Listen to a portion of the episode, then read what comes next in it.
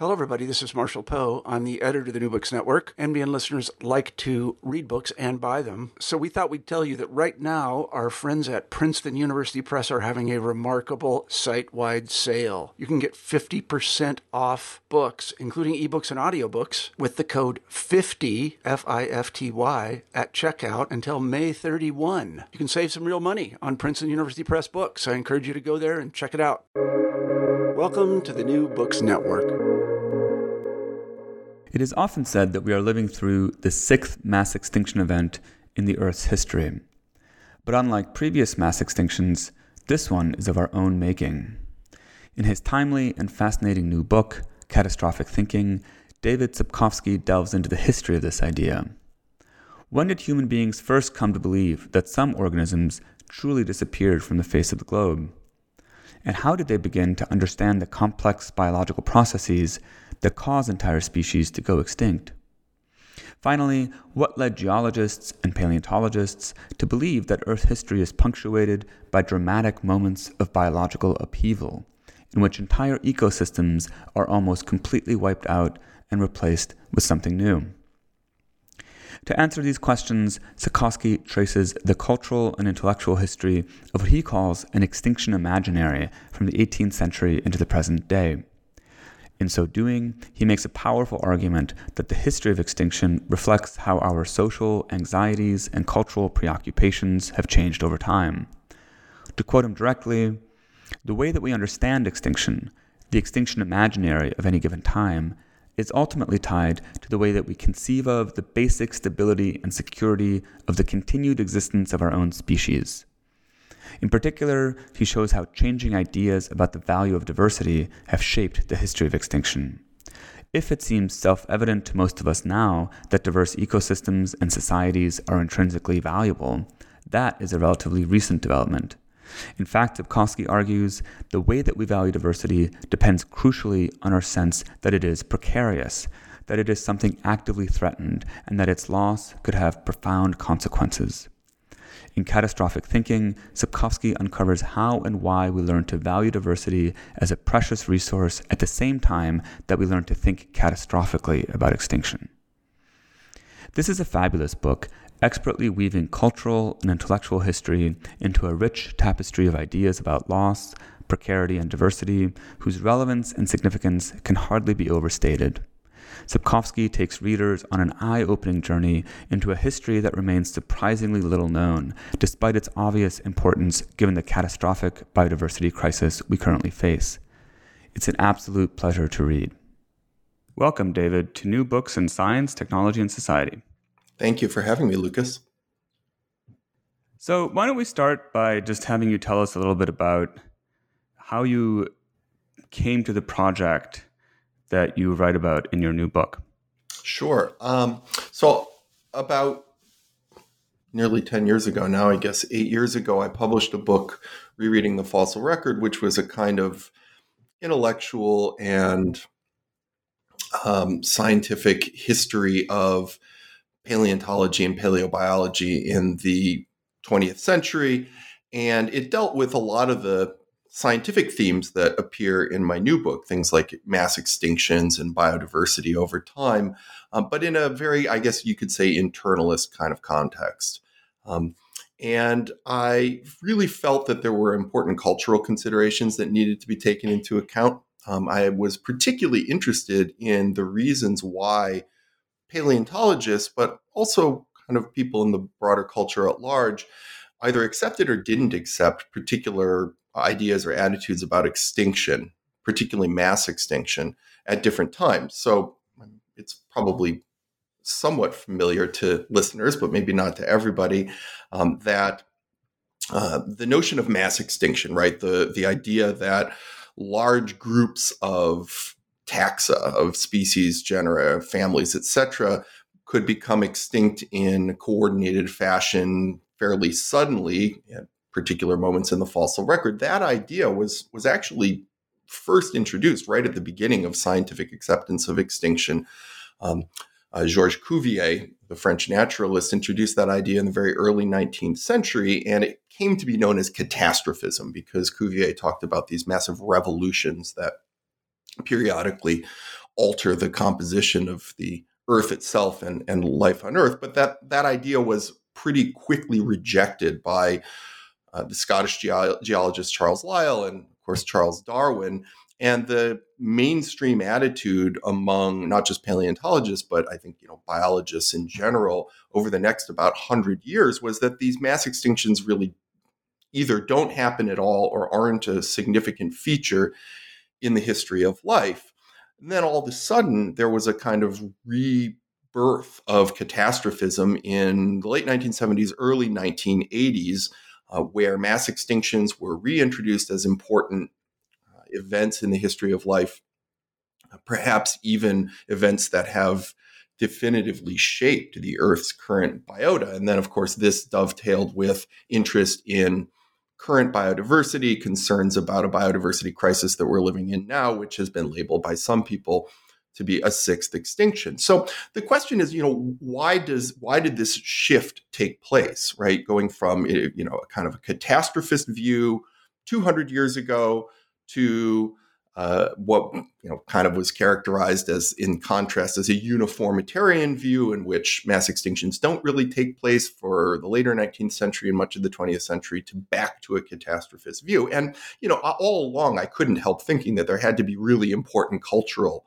political, social influences at play here as well. And I think that most historians of science now accept that you can't really neatly separate scientific, cultural, and political you know, factors from one another. But this seemed like a really interesting case study to try to look at how these a particular confluence of both scientific and broader cultural factors took shape.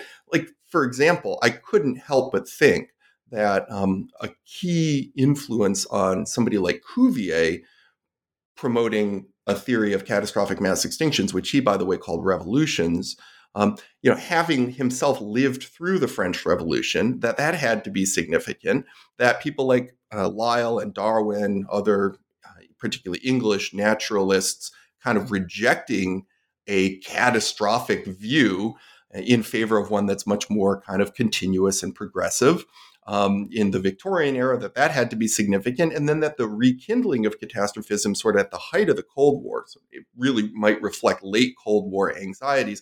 You know, that was always a hypothesis in the back of my head. So in some ways, this book was a was a means to test the hypothesis, but it was also, of course, motivated by what Naomi Oreskes calls you know method, motivational motivational or methodological presentism i think it's motivational presentism um, uh, in historians that that maybe we write about issues historically that we historicize issues that are of you know keen contemporary interest. Well obviously in the era of the so-called anthropocene we're very concerned about things like climate change biodiversity loss perhaps a sixth mass, mass extinction. This seemed like a story that had particular relevance. So it wasn't just you know testing out kind of um, you know a hypothesis about uh, the interaction between culture and science, it was one that is of particular relevance to our society. So this book had really been kind of percolating in the back of my head for quite a long time, and um, I finally had the time to sit down and and and work through it. And uh, you know, it arrived at a moment when I think we're all thinking a little bit catastrophically, and that's a, a deeper message: is that the way that we think about the present and the future is often very much tied to our imaginations about the past, right? And in the book, I talk about a um, an extinction imaginary because thinking about extinction doesn't just lead us to you know make particular choices. It's not just a matter of a kind of rational scientific calculus. It's a matter of how we imagine certain things about ourselves and our own societies. And one of the crucial things uh, that I argue this extinction imaginary is tied to is the way that we understand diversity, both biological and cultural. So, one thing that is super interesting about your book is that one of the main characters in this neo catastrophist moment in kind of the second half of the 20th century, one of the protagonists of the kind of legitimization of catastrophist thinking again is your own father, your late father, Jack Sepkoski. And as someone who is himself the child of a paleontologist, my father is also a paleontologist. I was, although I have not written about the kind of research that my father does. And, uh, and I'm just going to interject Olivier Rieppel here, and a historian and philosopher of science of some, I think, distinction. I really enjoy his work on uh, particularly early 20th century biology in Nazi fascist context. yeah. Anyway, thank you, David. sure. So I was curious to hear you talk a little bit about how you're. So when I asked you about how you came to the project, you gave a sort of intellectual biography that started with uh, the previous book that you wrote, which, in which your father also plays an important role, and how that kind of story that you told in that book led you to thinking in broader cultural terms about extinction. But I want to ask you just more generally, like how your family history and your personal history impacted, or just how do you think about the way that your your own personal relationship with your late father has led you to the kinds of questions that you ask, and if that's something that anyway, just it, how you deal with those personal questions sure. in your scholarly research. Sure. Okay. Well, we're gonna get we're gonna get personal right away. That sounds good. Um, so, my father, yes, Jack Sepkoski was a, a paleobiologist who was involved uh, in basically the um, a, turn in the late 1970s, early 1980s towards the quantification of the fossil past. He built one of the first, actually, the first uh, computer database of the fossil record and use that database to analyze patterns in the fossil record. And among other things, he and his colleague at the University of Chicago, Dave Raup, the late Dave Raup, who passed away just a couple of years ago, um, while I was finishing the book. And in fact, one of the people to whom the book is dedicated is, is Dave Raup. He was a really wonderful guy who, who gave me a lot of help with the book towards the end they uh, documented the existence of the so-called Big Five mass extinctions in the Earth's past. The most recent of which was the extinction at the I'm going to still call it Cretaceous Tertiary boundary, even though I'm sure that um, geologists listening will object to that. Um, when the dinosaurs became extinct, um, you know these were signals that had been detected in the stratigraphic record by paleontologists for you know decades, if not hundreds of years.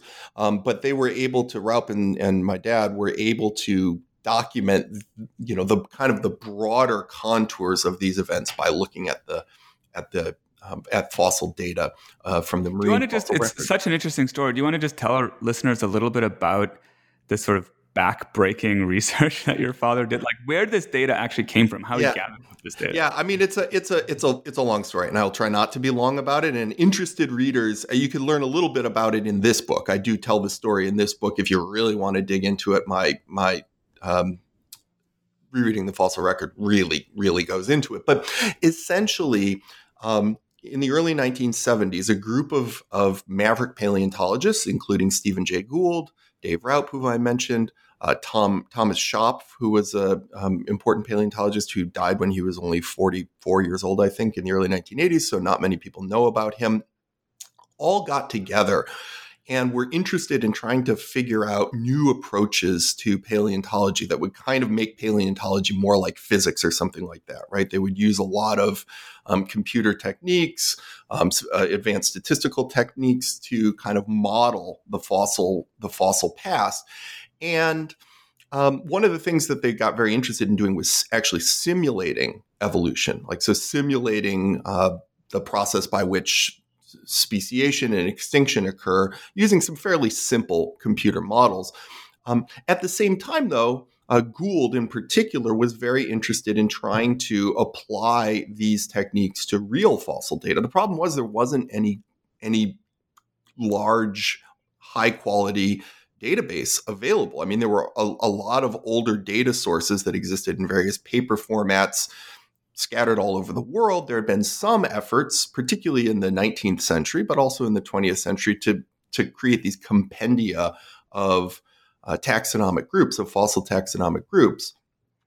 But um, nothing existed that was accessible, you know, digitally at that point. And so my dad, who was a graduate student at Harvard and working with with Steve Gould on a completely unrelated dissertation project, got tasked with doing that. My dad said, "Hey, grad student, here you do this." So my dad started this process ostensibly just to kind of help out with Gould and Schopf and Raup's project, and eventually he became a collaborator. But his work on this actually outlived that project, which they dropped within a few years. And throughout the later 1970s, my dad kind of worked fairly tirelessly, kind of on the side, right? Not really during his normal working hours, to assemble a database drawn from all the paper documentation that existed kind of everywhere in the world. I mean, he would visit libraries in other countries when he traveled to conferences and things like that. Um, right? I mean, this is all basically pre-internet. I mean, you know, DARPANet existed, but this was pre-internet, really. So he had to do this.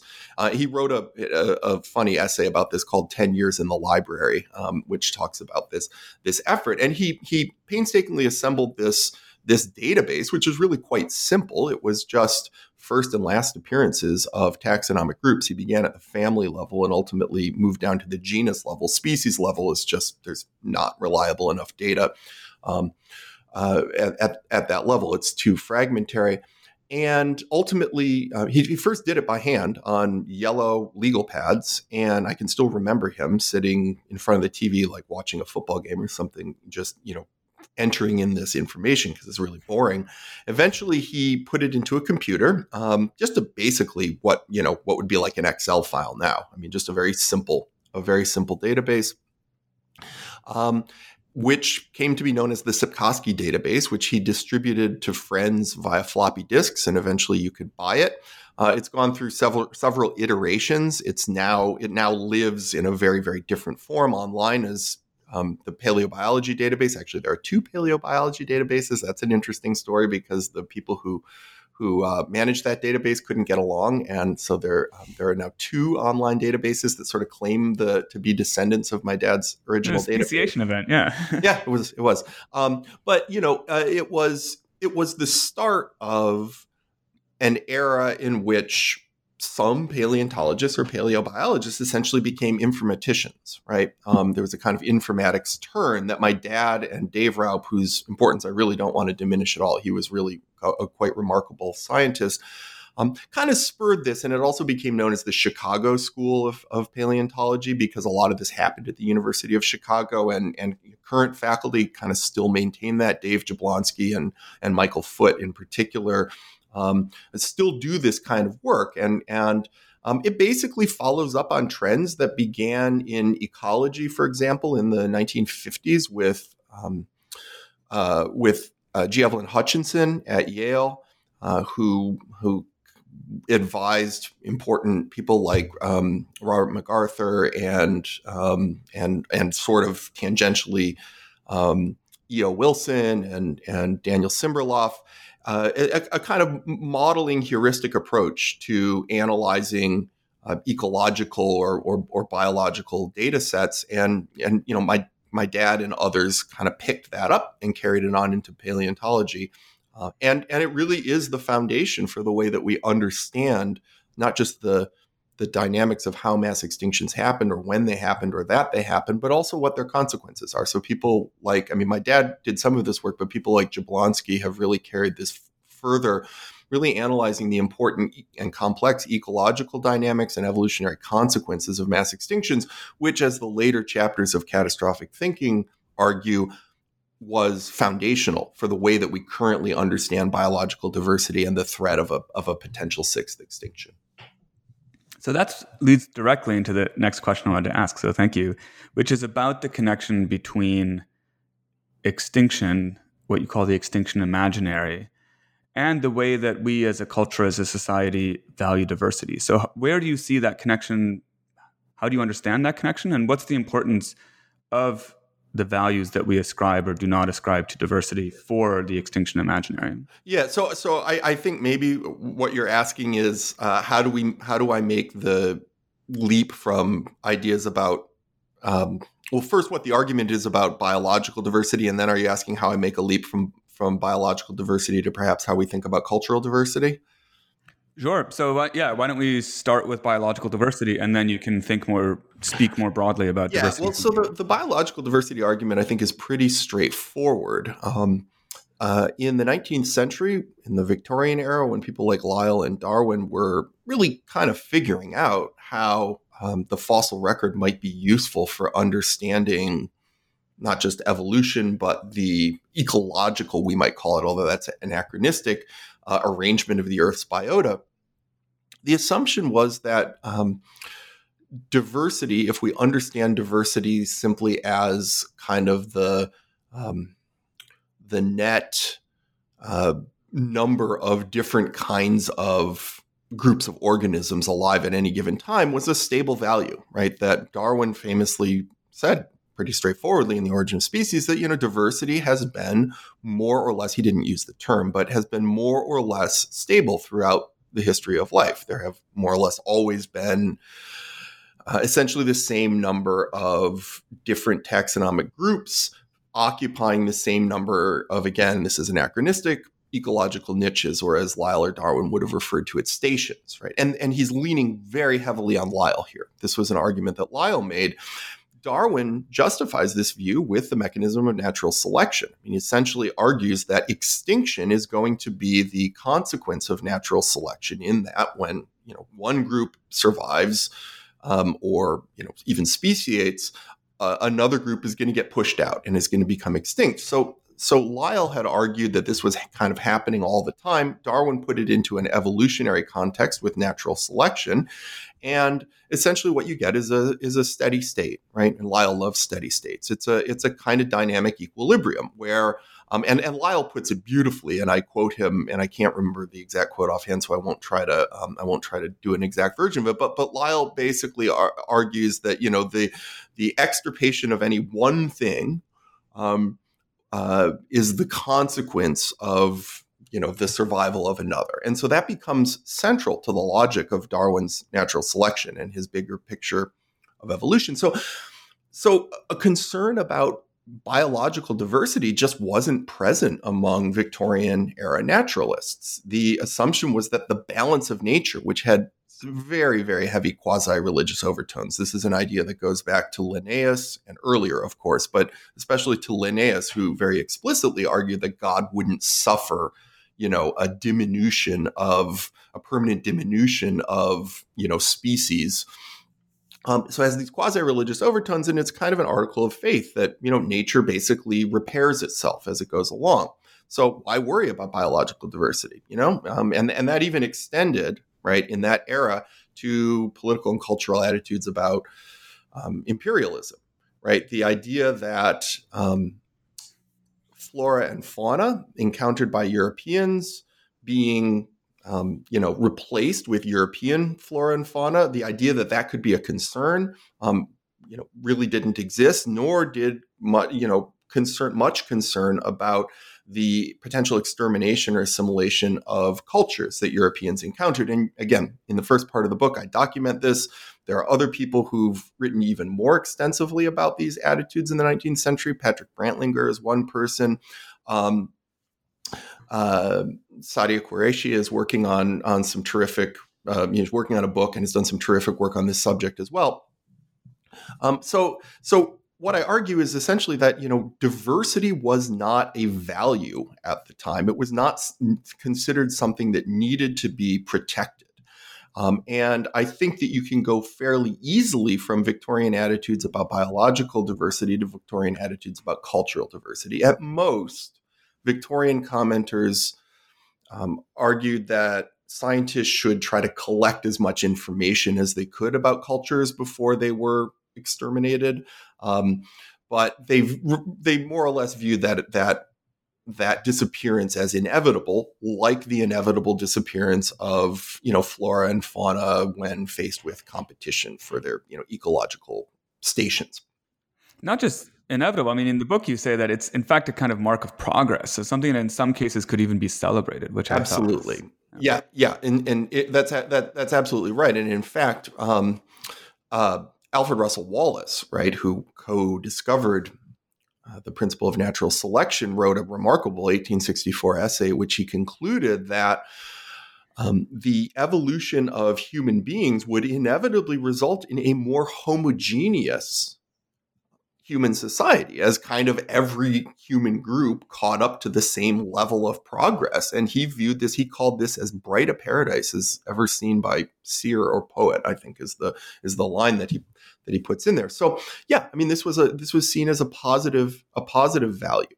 Now, I mean you obviously fast forward to the present and we don't think that way, right? For the most part in western societies. We we we tend not to right? Assume that one culture is you know superior to another. We certainly um, worry about the ecological stability uh, that is presented by biological diversity. And so, one, one thing that the book does is tries to reconstruct kind of how that happened in some broad strokes.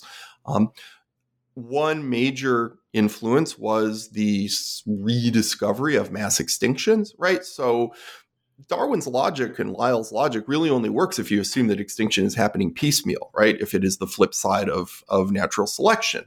Um, it doesn't work if you have these coordinated events in which the you know biota is you know essentially being wiped out and replaced by you know by something new, um, and um, certainly not if you take the view that extinction events have consequences by depleting the i guess kind of you know global gene pool and limiting putting a constraint on what can potentially evolve in the future.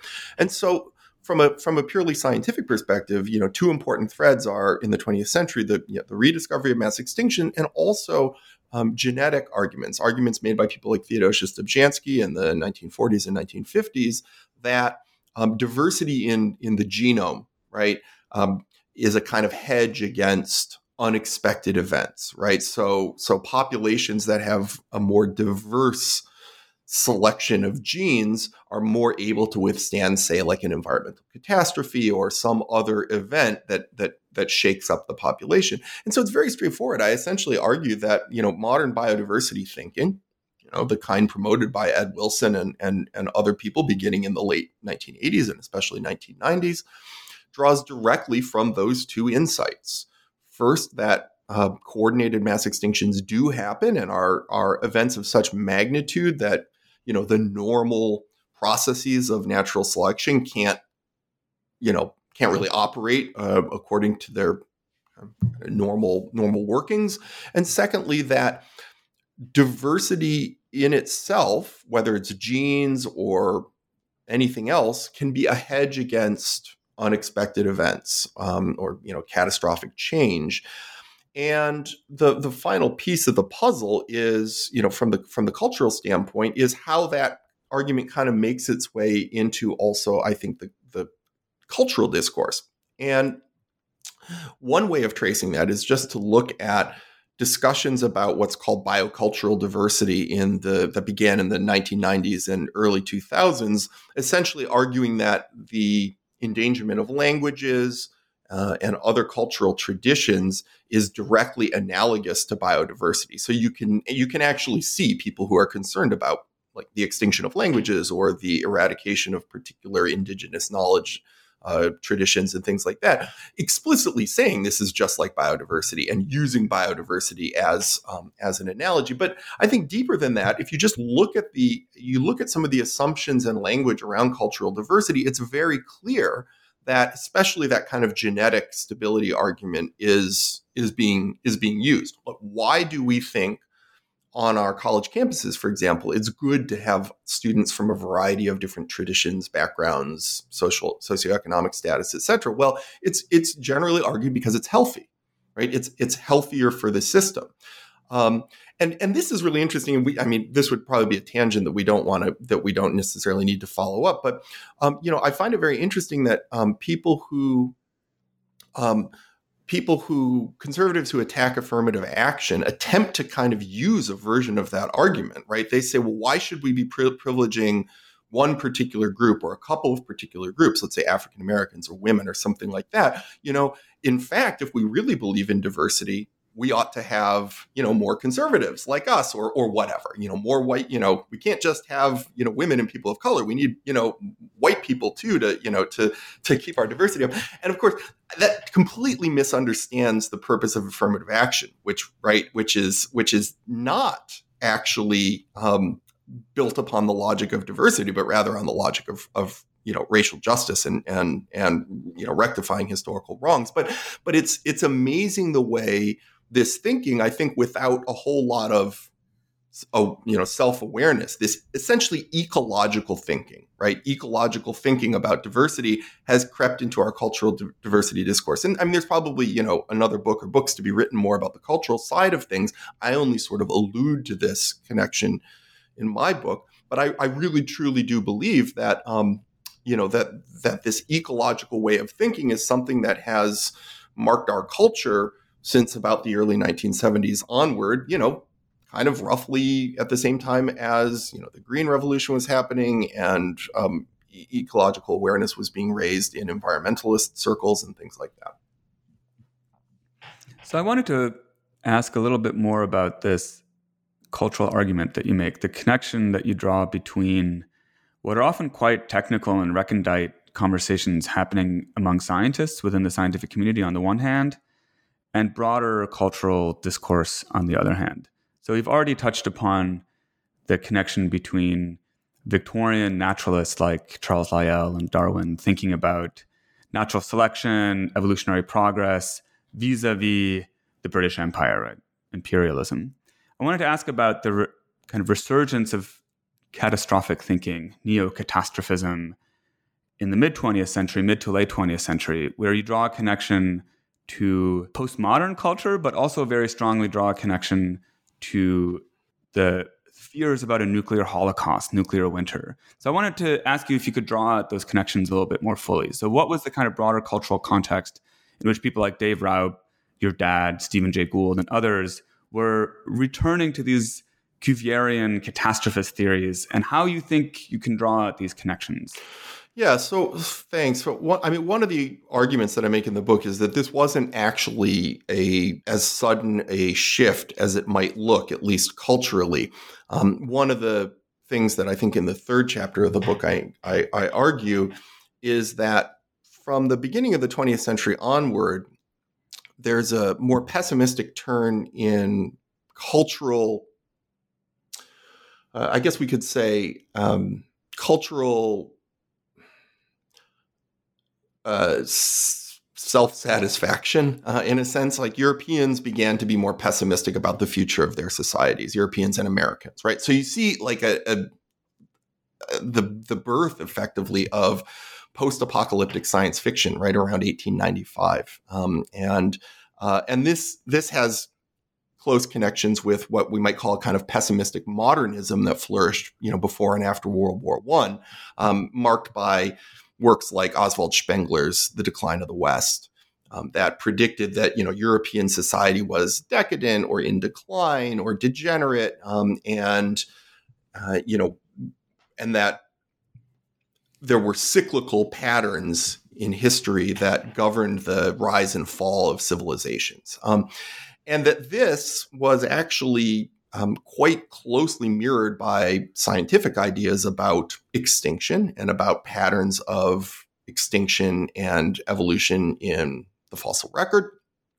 Um, you know, cyclical thinking about extinction theories like orthogenesis, etc., as you well know, um, were quite popular in the later 19th and early 20th centuries, particularly among paleontologists. And so, um, so basically, the argument is that the it's the book doesn't simply argue that extinction is related to cultural attitudes about diversity, biological and cultural diversity, but also, again, about our imaginations, our hopes and fears about the, the, the present and the future. So that kind of Victorian positivism pretty quickly around World War One becomes a kind of pessimistic modernism, right? Linked up with a pessimistic modernism.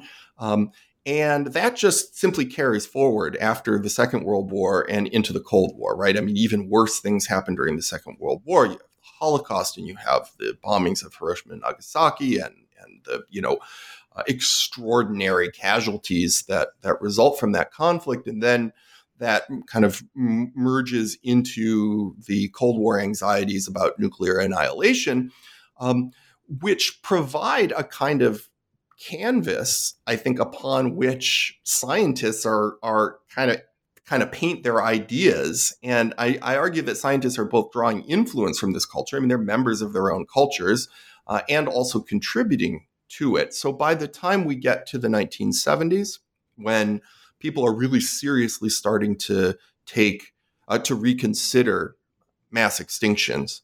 Um, you're, you know, at the late Cold War moment where, um, you know, the the arsenals of the Soviet Union and the United States are at you know all time highs, and um, the the vision of the past represented by the paleontologists who are presenting, you know, kind of like periodic annihilations matches up pretty closely with the fears that that people have in Western culture about the, the, the, present and the future.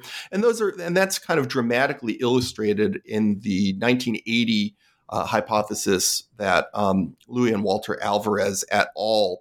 Uh, presented uh, the famous asteroid extinction or um, or impact extinction hypothesis, which essentially wrote nuclear war onto the fossil record. And it's not coincidental that right Louis Alvarez um, the the father of Walter Alvarez, who is a geologist. Louis Alvarez was a nuclear physicist who worked on the Manhattan Project and helped develop the hydrogen bomb. Um, and and so um, it, what I kind of argue is that these these cultural and scientific threads are dancing around each other for much of the 20th century and come slamming together very vividly in the 1980s, in the early 1980s. And this is around the time when uh, the editorial by the syndicated columnist Ellen Goodman um, appeared that I talk about in my book. Um, uh, I don't actually have the title of that handy. That uh, that editorial, I can't remember what it's called. I, but it effectively said, you know, does every does every um, does every culture get the um, the dinosaur extinction story it deserves? Um, and she argued that indeed the the impact hypothesis was the culture was the uh, dinosaur extinction hypothesis that the late 20th century deserved and i couldn't agree more. Yeah so let's move let's pull those that thread of tapestry of threads cultural scientific threads forward into our own time. So you end the book with current anxieties about the sixth extinction uh, and questions about whether that is a mass extinction event that's already underway, anthropogenic mass extinction event. And you're thinking about Anthropocene. So how, um, again, these broader, broader cultural anxieties, worries about diversity, biodiversity, other kinds of diversity loss, link up with scientific concerns in geology and paleontology.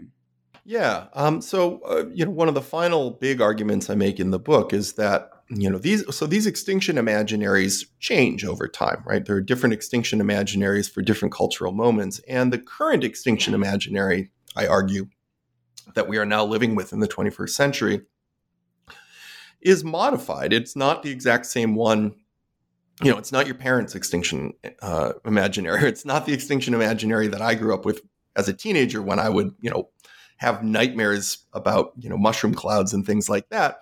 Um, that uh, the current imaginary understands um, the catastrophe that we are experiencing as a more drawn out or perhaps slow motion catastrophe, right? So in the early 20th century, there was a, a fear that, like um, cycles of biological extinction and evolution, uh, human culture went through these kind of preordained cycles and that and that western culture might be at the end of, of one such cycle. And that's what spengler argued for example to an imaginary that um, in which you know the sudden event right the catastrophic event in the in the blink of an eye uh, was the kind of dominant extinction imaginary and reflected both uh, views of you know fears about nuclear annihilation and as well as uh, you know the sudden extinction of the dinosaurs, which which it was hypothesis hypothesized at the time that perhaps all major mass extinction events were caused by bolide impacts, by asteroid impacts, and, and that idea has now been kind of dismissed. It's now understood that mass extinctions have have a variety of different causes. To um, a, a, notion of catastrophe as um, as being something yeah drawn out something that we're actually living through and this is where some of the postmodern postmodernism gets into it um, in in the sense that um, we have already experienced the catastrophe and we're just living out its consequences, right? And and that slower motion notion of catastrophe fits the processes of you know climate change uh, and other drivers of what what scientists suspect um, you know is causing the the the current biodiversity crisis, uh, and, as well as what threatens human societies um, with sea level rise and, and, and temperature change and things like that. So, um, so what what I kind of argue for is a succession of these different extinction imaginaries, all of which are related to to, to one another, but which reflect kind of distinct cultural sensibilities. And I, I do very much feel that our current cultural sensibility and the one that's reflected in the Anthropocene is a kind of much more resigned and fatalistic sensibility, right? I mean, you have a slew of authors these days, you know, writing books like The Uninhabitable Earth, um, which essentially argue that there's nothing we can really do about it. We can mitigate, perhaps, but there's nothing we can do to. Um, there's nothing we can really do to radically change the course that we've set ourselves on, and that we're going to have to live with the consequences. And at the same time, you know, the way that scientists understand extinction as a biological and historical process, um, now eh, now the role of climate change is kind of dominant as an explanation for many of the major mass extinctions of the geologic past, including um, the the one that wiped out the dinosaurs. Um, and um, you know, and this has to do with uh, the um, essentially um, environmental effects of of a of an asteroid impact, but um, but volcanism is also implicated. So volcanoes and and the, of course the greatest extinction of all time, the the Permian, the the extinction at the end of the Permian that saw maybe as much as ninety five percent of the Earth's standing diversity wiped out, um, is uh, pretty robustly tied to an episode of extraordinary climate change, which um, we may be rivaling uh, you know, in in our current moment uh, from an anthropogenic source rather than uh, a naturally occurring one in the earth. So, as a final question, I wanted to ask you. I wanted to return to this idea that you spoke about earlier of methodological presentism, and it's about. So the book ends with a reflection on the Anthropocene and the sixth extinction. And I'm wondering about it for a book that I'm going to sort of oversimplify a little bit, and it, I apologize. I'm going to put it quite bluntly, but for a book that essentially argues that these ideas about extinction are socially constructed, that they're not purely scientific, they're not objective ideas. Do you worry about the kind of conclusion that some readers might draw about the sixth mass extinction? That, oh, well, this is just a cultural anxiety this isn't something that we really need to worry about and therefore i can go and buy the largest suv that i might want or you know jet set all around the world and not have to concern myself too much with global climate change.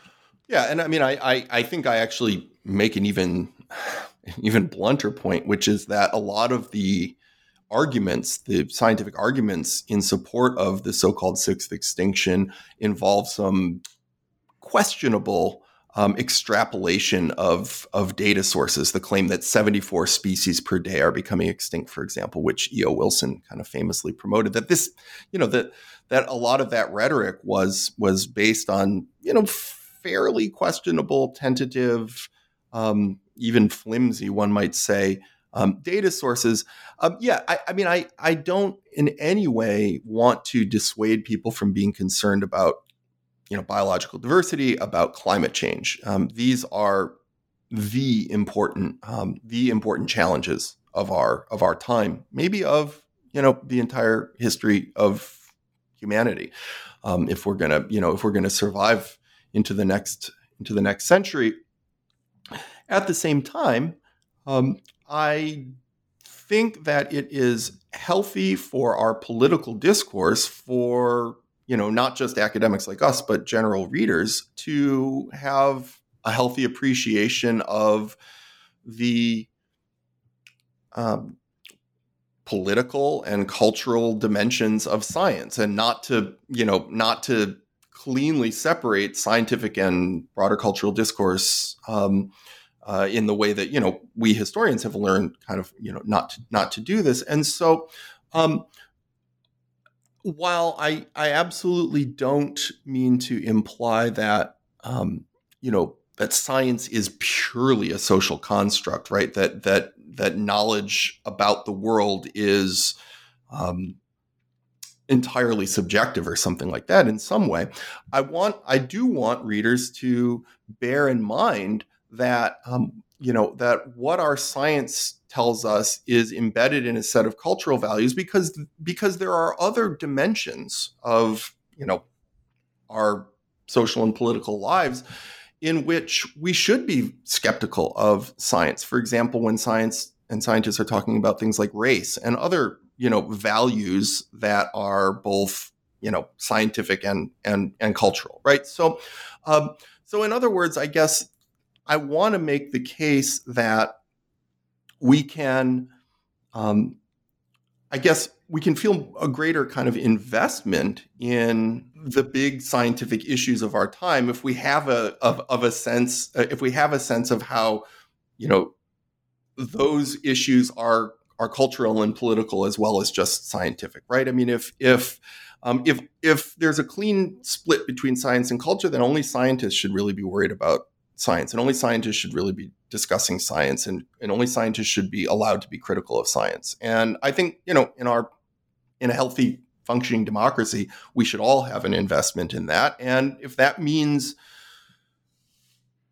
if that means asking you know awkward questions um, then i think that that's okay. Um, you know at the end of the day uh, i do believe that science is a somewhat self-correcting process but it can only you know really self-correct if it if if we're you know looking at its cultural uh, impact as well as you know just kind of the purely intellectual internal scientific impact as well right? And so science hasn't fully self-corrected on certain topics.